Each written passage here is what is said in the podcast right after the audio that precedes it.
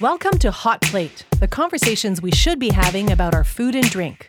I'm your host, Mirella Amato. Today on the Hot Plate, we talk about the real issue behind food waste, ditch the packaging with our very first guest, Michelle Gentner from Unboxed Market. Then we let the creative juices flow before diving into a zesty, weird widgets. So here we are, Joshna, Here episode seven. Episode seven. It's really exciting that this. It's. I feel like the momentum has really grown, and it's delightful to be here. This many episodes in the can. It's flown by, but at the same time, it Yeah. feels like we've been doing this forever in it a way. It does feel like we and that we're that we're like the comfort is really awesome, right? We've really sort of settled into a groove. You'd think we knew Uh, each other forever. You would think. Interesting. I like it. I like that. I like that the magic of our connection has been saved up for this moment. Right? Because we right. really, we truly actually have known each other, known of each other for a while. True. uh, but we have never done this. Uh, and so the fact that now it appears to be the right moment feels really sweet. I love that. I love that perspective. I hadn't thought of it that That's way, really but I'm going to choose to believe that. Yeah, man, I like it. Nice. So, what are we Okay. talking about first? So we are talking about food waste, Okay. right? It is really hot. It's on the topic, you know, it's on the tip of everybody's tongue. Um, and I have been seeing a lot of restaurants talking about no no food waste menus. Right. Right. We were Uh, also talking about that gentleman who was dumpster diving right. uh, food importers That's and exactly getting it. huge batches of fruit right. to make into spirits. Right, it precisely in the last right, episode. and so there, I feel like there's no there's no uh, objection to the notion that any effort around curbing and mitigating waste of food is really important. True. However, when I see like, I do not think that we should place too many eggs in the basket of restaurants for the sort of the focus of the responsibility for actually addressing this issue Okay. right? And so when I see all of these no food waste menus, uh, right on in a in a professional context, I'm like, that is it's sweet and it's awesome and important to keep the conversation going, but that's not like It's also a business decision. yeah, yeah, a bottom and line it's, and it's it's a marketing and more sort of like cultural zeitgeist kind of thing, Yeah. right? Because truthfully, any kitchen working, you know, properly should have the already the most minimal level of food waste because the restaurant the restaurateur and the chef know that food waste is money in the garbage can, Exactly. right? Mm-hmm. Uh, so it's not it's it that's not where the food waste problems are arising So, where and are so they? it's dangerous. Uh, there are two places. One is industry, obviously, right at the at the at the industrial production and distribution levels, right? Because we're talking about grocery stores and dumpsters and distribution centers, you know, corporate farms, this sort of thing. And then the other, which which is really what I want to focus attention to, is the house yes. and the home Mhm. right? I found a study that said uh, with two 2017 numbers, the average Canadian household wastes 140 kilograms of food per year. Is that the food itself?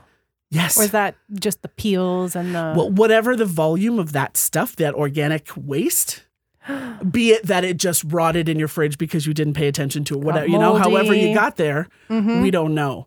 But the volume of the organic waste uh, of, and food waste from a, a house, 140 kilograms a year.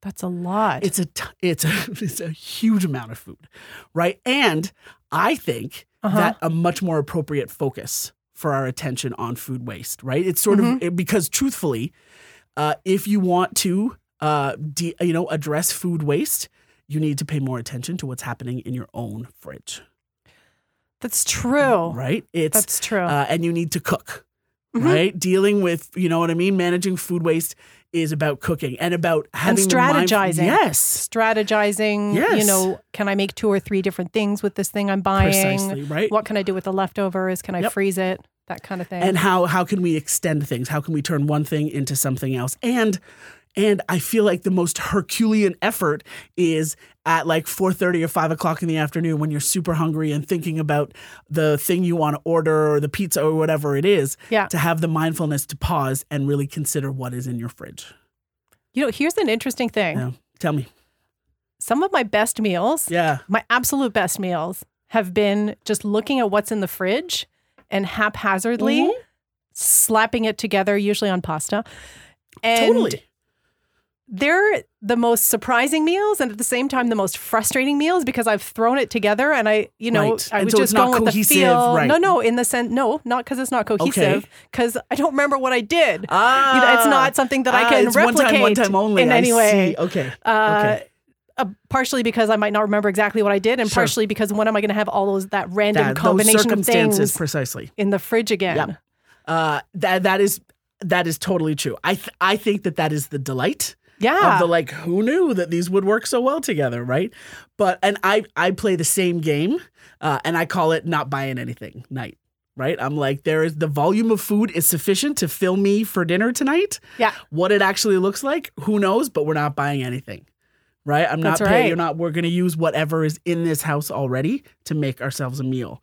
Uh, and it's always that the push for a bit of creativity, understanding that I'm already, you know what Yeah. I mean? I'm already hook, line, and sinker in for the effort. Mhm. Uh, always produces something fantastic.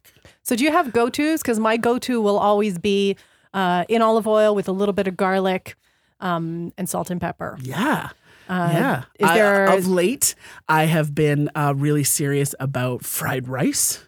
Ooh. Right. And because anything can be chopped up and put into fried rice For sure. really effectively.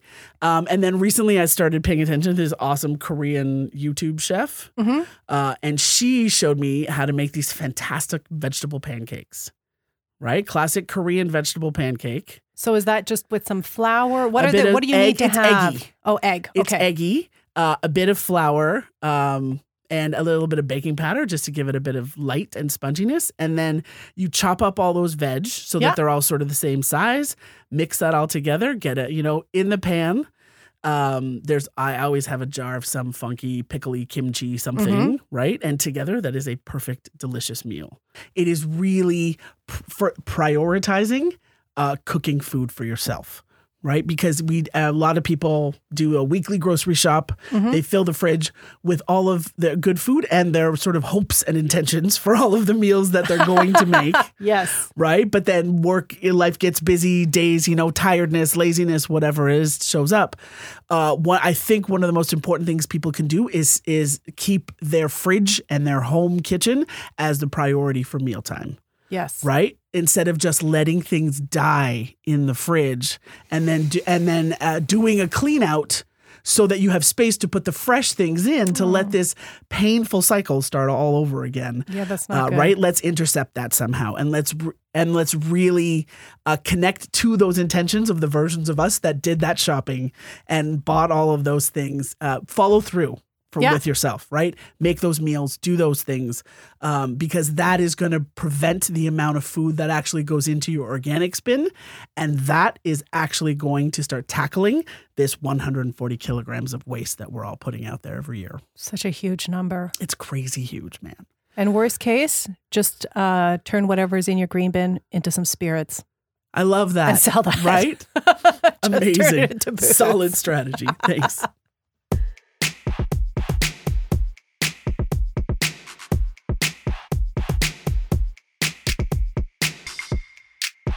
Joshna, very excited. I'm very excited. We have our very first guest Our ever very in the studio. guest ever. Welcome. Welcome. My Thank friend you. Michelle Gentner is here with us, and she is the co owner of Unboxed Market yes. in Toronto. When did that open, Michelle? Just February, very, Oh, very you're baby new. new. baby new. Right. Yeah, But Yeah. you've been in the industry forever. yeah. So I personally started serving when I was 14 in a little truck stop, literally side of the highway in Nice. small, small, small town, Vanastra, Ontario. It's still there, actually, Kate Station. Um, and continued serving and bartending and doing all sorts of random things up until um, my partner Luis and I opened uh, Habits Gastropub, and we ran that for five years and very hands on.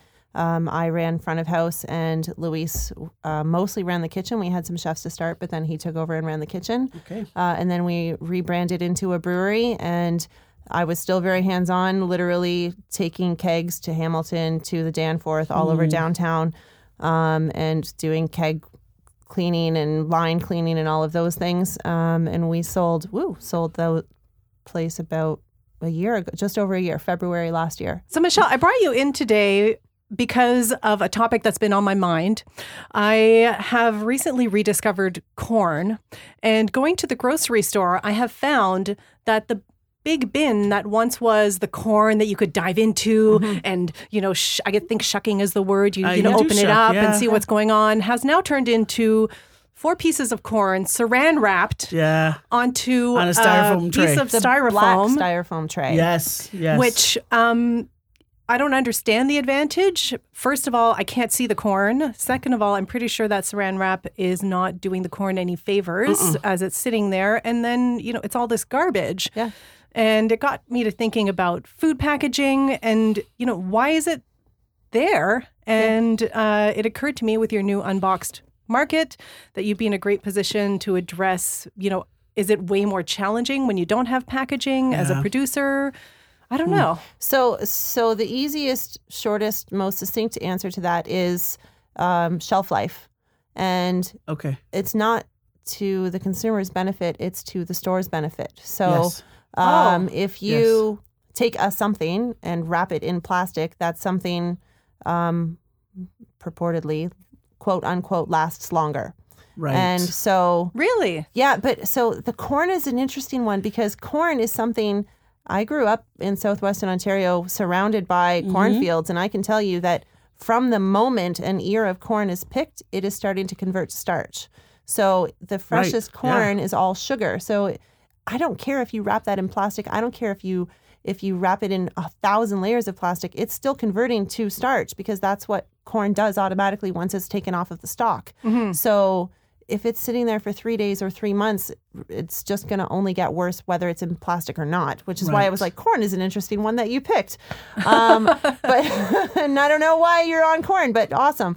Um, whiskey probably, and uh, the the um, the thing with all of this packaging that has just um, exploded in our world is very much created for the top down. It is not the consumer's no, I, see- benefit. I get this. It is. yeah. It is. Um, you know, there was um, the episode that just aired recently on CBC, and they're showing an individually wrapped orange pepper, and there's a s- sticker on the pepper that says that it was made in an Ontario greenhouse or Mhm. grown in an Ontario greenhouse, and then it's inside of this plastic wrapper, and on the plastic wrapper is another sticker that says um, packaged for extended shelf life freshness. And Right. It's like the consumer doesn't care how long it sits on the shelf. The consumer wants to know that when they get home, that pepper is fresh. Mhm. So, fresh by whose standards now? Is it fresh because it's been on the shelf for three weeks, but it's been in plastic? Yep.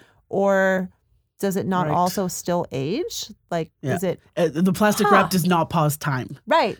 Right? Yeah. It's like otherwise, why would facelifts exist? We could just wrap our faces in, In plastic, plastic. wrap and then That's a really good point. no wrinkles. Here's what I'm wondering though, just coming from a beer perspective, um, oxygen damages everything, right? That's Yep. uh, Yeah. you know partially why we wrinkle Sure. and so on. and uh, in beer, we solve that with CO2. I wonder if in those plastic bags, maybe they remove the oxygen and replace it with another gas. I wouldn't think so No? because it's just going through a production line. Um, they're sending a pepper down and it's like hot sealed on each end.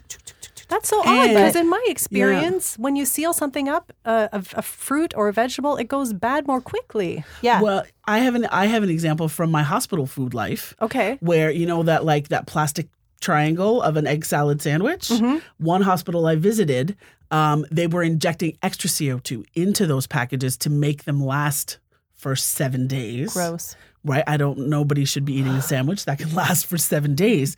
Uh, but the side effect of that required a more uh, heavy duty seal to keep the gas in. Yeah. Right, which is my first indicate, my first tell that there's there's actually no injection of gas or anything. It is just, uh, I believe there's a lot of this. The same way public health speaks to the like lowest common denominator to ensure that there's absolutely no, you know what I mean. There's nothing. Everybody thinks there's safety Right. happening, so that your your own human kind of decision making and judgment doesn't need to be involved in this process, Yes. right? Like I, that's how that's how they build it, uh, and so using all that plastic makes you think that you're getting a special safer. space It's more safe thing. Yeah. sanitary. It's more whatever. And it's and it's true. And actually It's funny. I had um, a young woman in the store yesterday, and she bought a pear, Mhm. and she was on her way to work. And I said, uh, you know, here's your pair. It was, I don't know, fifty cents or whatever. Yeah. She gives me her money, and she's off on her way. And before she's even out the door, she did one of the sweater rubs and Yeah. bites it. Yeah. And there was an older woman on the other cash lane, and you haven't been to my store yet, but I have a dual cash lane, and we stand in the middle, so you can run both tills at the same time. It's very yeah. efficient when it's a small store. Yeah, very sure. tiny. Um, and this woman got really upset with me because the other woman had walked out the door and had just eaten the pear without even thinking to wash Yeah, it first yeah. or peel the skin off. Peeling the skin off kills me also because like that's where all the vitamins and fiber and nutrients, all the things that you want in the skin. Um, Yeah. But she was like, she didn't even wash it, and I said, why do you care? And she's like, oh, people today have no education. They just don't understand. Back in the day, it wasn't like this. And I looked at her. I was like, back in the day, um, man, we would walk out and pick it off the tree and put it in our mouths Yeah. with whatever the bird had dropped on it, with whatever bugs Yeah. were crawling around in the tree. Like Yeah. nobody, what you know, it was never a thing. And she was, I can't believe you didn't say something to her. I'm like, why is it my place? To say something Yeah. to her That's about what weird. she's Well, eating. this- I This is what I'm think, saying. It was like so, but This ugh. is evidence of how effectively the industrial food system Mm-hmm. has built the hysteria around food safety. yeah. Right? I think it is empty hysteria. So your perfect example of this is the organics. Yeah. Um, I was going to ask about that. So in our store, the probably number two, if not number one question we get is, is everything organic? And the answer is no. Right. Uh, and it will not always be organic. No. Yeah. Uh, for two reasons. One, organic is generally, for most people, cost prohibitive. And Luis and I strongly believe that people should have access to good whole food. Mm-hmm. And you can't do that if your store is niche. Right. Um, as Yep. much as niche markets are awesome and they have their place in the world, they are niche for a reason. And we want everyone to be able to come in and shop at our store. The second reason is because easily 90 plus percent of organic food comes wrapped in plastic already.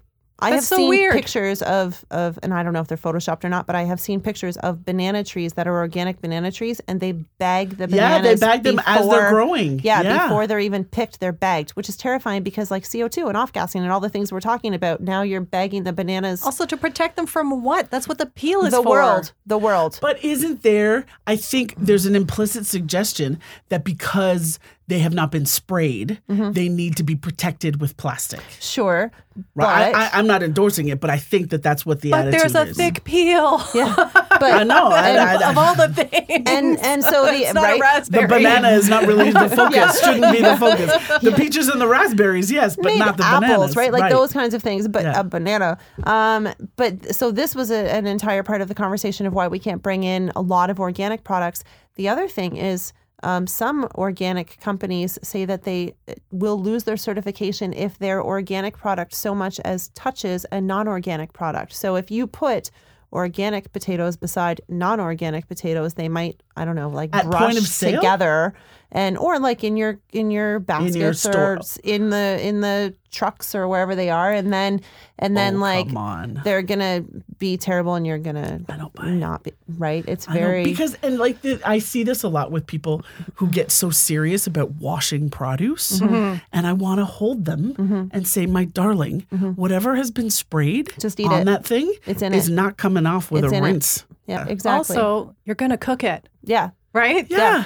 I understand, you know, a salad, uh, lettuce, you Yeah. know, especially uh, if it's come from the garden, I like to give it a little, you know, Sure, rinse, rinse. and make sure all the, the slugs are it. well, floating like- out and that, things that's- like that. makes sense, right? and look, a Um, bunch of coriander. but anything I'm gonna- if I'm gonna always steam, gonna need, right? always. There's Yeah, always oh a bunch of coriander. Is always gonna need it. So with your unboxed market, yeah uh, my understanding is that you work with producers to make sure that it's not packaged from the beginning. Mm-hmm. You're not just receiving tons of packaging and pulling it off to put it in your store. no yeah because that right would no defeat we're, exactly yeah Could you So- imagine? oh man, that's So funny. was that a challenge? I can imagine Right, because 'cause I know that it happens It where people have done this, and and it's Oh, uh, it's hilarious. So um, and so much more labor intensive. to it is convince always producers Still, to- every to do minute, it? every minute, every time I'm not talking to customers or stocking shelves or because we're still very much hands off. Yeah. We don't have the we don't have the dollars to not be in the store. We're there all the time. Yeah.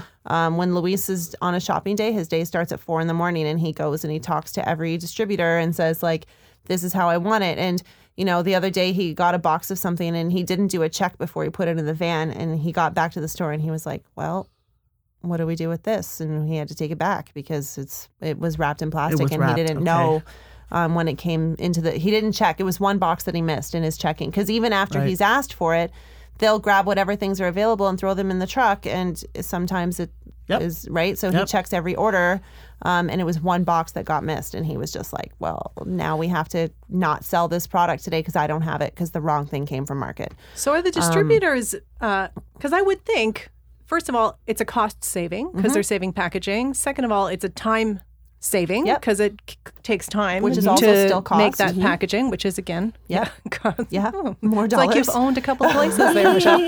Um, so I would think they would be in, really enthusiastic. You'd think to so. the idea. You'd think so, but I mean, uh, some of it is as simple as um, just doing what you're always doing, and Yeah. some of it The is habit of it is a huge deal. and I some think, of it right? is they're working with co-packers. And so take for example flour. Mm-hmm. Um, and this has uh, been a big question because people are asking about brands. Like what brand is this? I'm like i don't know. It's mm-hmm. it's a generic brand because you know there's i think there's like five flour mills in the country or mm-hmm. three or five or something they produce all of the flour for all of the brands of flour right. so if you're getting Robin Hood or you're getting Red Rose or you're getting whatever, unless it's something specific like Bob's Mill does Bob's Mill's flowers, um, it doesn't matter. So Right. if you're sending it through a co-packer, that means that there's one guy who's doing all of the rigatonis for all of the brands. Yes. So trying to pull that section off for us is very difficult, right? So we have to go through places that have, for example, already serviced other large bulk stores. Um, Or other things that have already been Right. um, adjusting to that. Um, but it also means that a lot of products we can't get in. We can't find English cucumbers that aren't wrapped in cucumber Yes. condoms. They apparently don't exist until local harvest comes out and we can get them from Yes. an Ontario yes. farmer. That is my understanding as well. Yeah, you you just can't get them. Um, and things like we um, ask for certain um, packaging alternatives, like we have compostable packaging for. Um, if you forget your container and you want to come get something off the hot Right. table, um, those kinds of things. That took us months of research and and finding Hmm. a company that we can work with that will make sure it's a product that has an actual life cycle that you know will end in our lifetime as opposed Right, to with- with in some our great great great right. grandchildren's possibly never lifetime. Yeah. Um, those kinds of things. It's a constant conversation, and e- even today, I'll go home and I'll be sending some more emails. Um, after we close the store tonight, and just being like, okay, what about this thing that we haven't been able to figure out, and what about this? That's all amazing. And then the added piece, because Josh, know we were talking about food waste Right. Exactly. earlier, uh, with without the packaging. Now instead of having to buy four pieces of corn, I can just buy one. Yes. I can just buy what I need, and I think you know Which this is a much reduces better that way to long oppose. road to the organics bin that happens in the fridge. Yeah, Right? and for all things, like we have it set up, you can buy one egg, you can buy So good. uh, you know 125 mil of oil you can get like all of these things in the quantity that you actually need which is really good if you're trying out a new recipe and you know you buy the spices because you're super stoked and then Yes. you hate it and then you have that half closet of spices that just go to your closet to die yeah, yeah, yeah. you, you don't have it anymore because You you, know can what? come in and get that little bit and I try like it, it. And like then if you love so it come and get the pounds Yes. of it That would be a really fun thing to try. yeah Just to get a recipe and go in and Oh, get and buy exactly what you need. yeah I'm curious to know about whether, like, whether the cost of your shop to put this all together balances on whatever may bring, like, whatever uh, a discount may be available for the product without the package. You know what I mean? so 'cause it depends. yeah, I hear what you're saying. It depends on what it is, and it also depends on the time of year. So right now, um, if you take one of the conglomerate grocery stores, they order things in by the literal truckload Yeah. to their multiple multiple stores around the country, around the world. We literally take a 30 foot cube van and go and do the same thing. So Right. our cost um, ability is different because we don't have the negotiating power of asking for truckloads of things. Um, and guaranteeing a sale on those things. Uh, it also means that we can't forecast that we're going to have corn on sale in August because we haven't knows? already bought the field. Yeah. Um, so we won't ever buy a field of Yeah, corn no, yeah. probably. Um, but some things are definitely like the staples, you know, flowers and and um, dried goods, legumes, Grains those kinds of things, things yeah. are definitely easier. The produce and and um, meats are where it gets a little bit trickier. Meats, especially because we're working very hard with local producers. We have Rowe Farms, we have Perth Pork, we have Amazing. awesome quality people. And when you raise animals humanely, and when you, um, I'm going to take heat for this from um, having a butcher counter, but when you're taking care of that properly, it is very much a um, cost because you're not just shuffling them through and and like running a conveyor Yeah, belt of of, animals, right? Like Of the course. respect is there, so it takes time to do that properly. Yeah, that makes perfect Um, sense. so so cost goes up and down depending on what items you're looking at. But Mm-hmm. we try really hard to keep things competitive. Again, like we the main point is to be able to have people be able to come in and access food and shop and live Mm-hmm. healthy with whole good quality items. Wonderful. I'm so delighted that you exist. Thank you.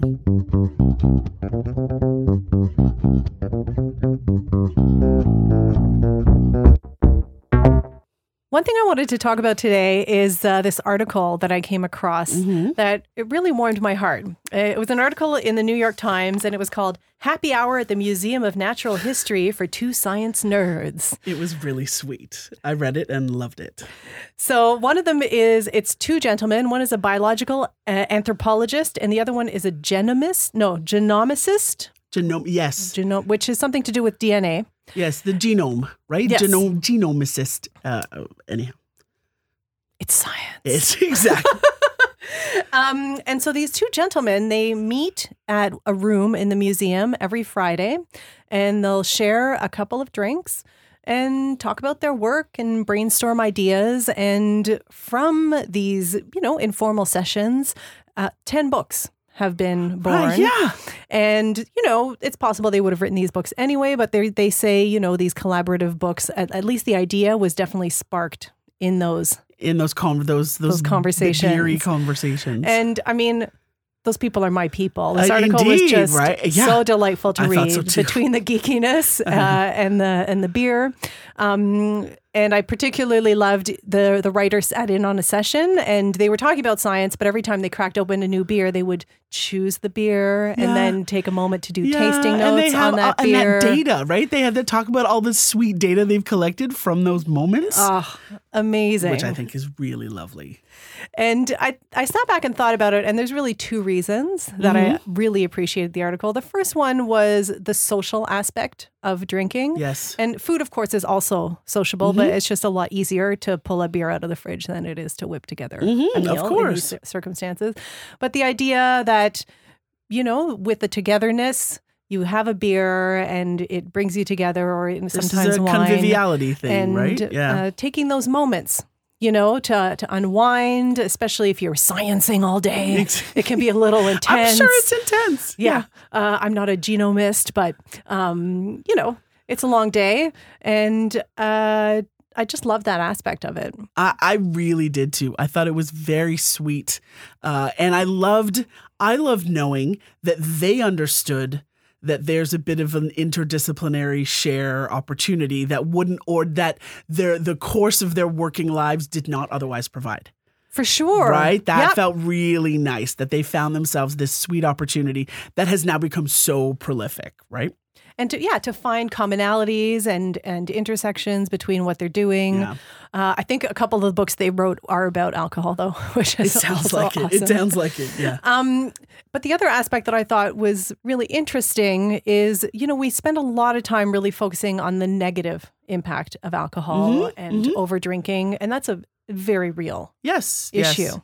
Um, but the interesting piece of this particular article was the fact that a little bit of alcohol, and they, you know, they're very clear about the fact that they're just sipping, Mm-hmm. does stimulate creativity. Yes. And the gentleman did say that they had ideas that they wouldn't have otherwise Yes. had. I, I I'm with you. I had the same response because there is uh, this this leaning into a bit of intoxication, Mhm. right? As a and with, with these fellas, it seems more like just some inhibitions came down uh, and leaving room for creativity to blossom in that space.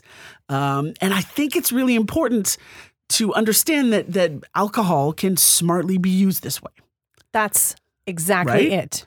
Yes. Uh, I liked that a lot um, because, and one of the things I wrote down here that I loved so much that they talked about was the intellectual fermentation. There's been scientific research, a Hmm. number of scientific studies. Alcohol does boost creativity, and what it does is it disactivates your working memory. So, your working memory Hmm. is the piece of your brain that keeps you focused on what you're doing and discards anything that you don't perceive Oh, as relevant As to what task. you're doing on task. Okay. And so they've done a number of tests. And while drinking a little alcohol certainly will uh, not do great things for your motor skills and quick tasks, when it comes to creativity and problem solving, getting rid of these, I guess, blinkers, for lack of a Mhm, better mhm. term, and opening your mind to a more free association Oh, actually man, that's so stimulates the creativity. I love that. Uh, Yes. And I, I, I have lived experience of this.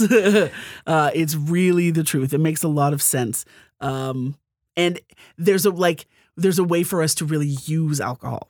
Yes. right and to use a sort of slightly intoxicated state uh, uh, to to to our own benefit right it doesn't it doesn't always have to be about being messy and embarrassing Yeah, it's not you know the the tormented writer who's Yeah. pounding back bottles Yeah. and bottles of Right. uh, whiskey. You know, just uh, in moderation, it can do wonderful things.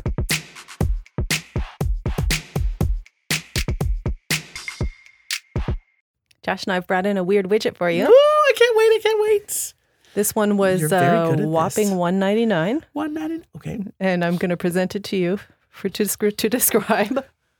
oh Have you seen this before?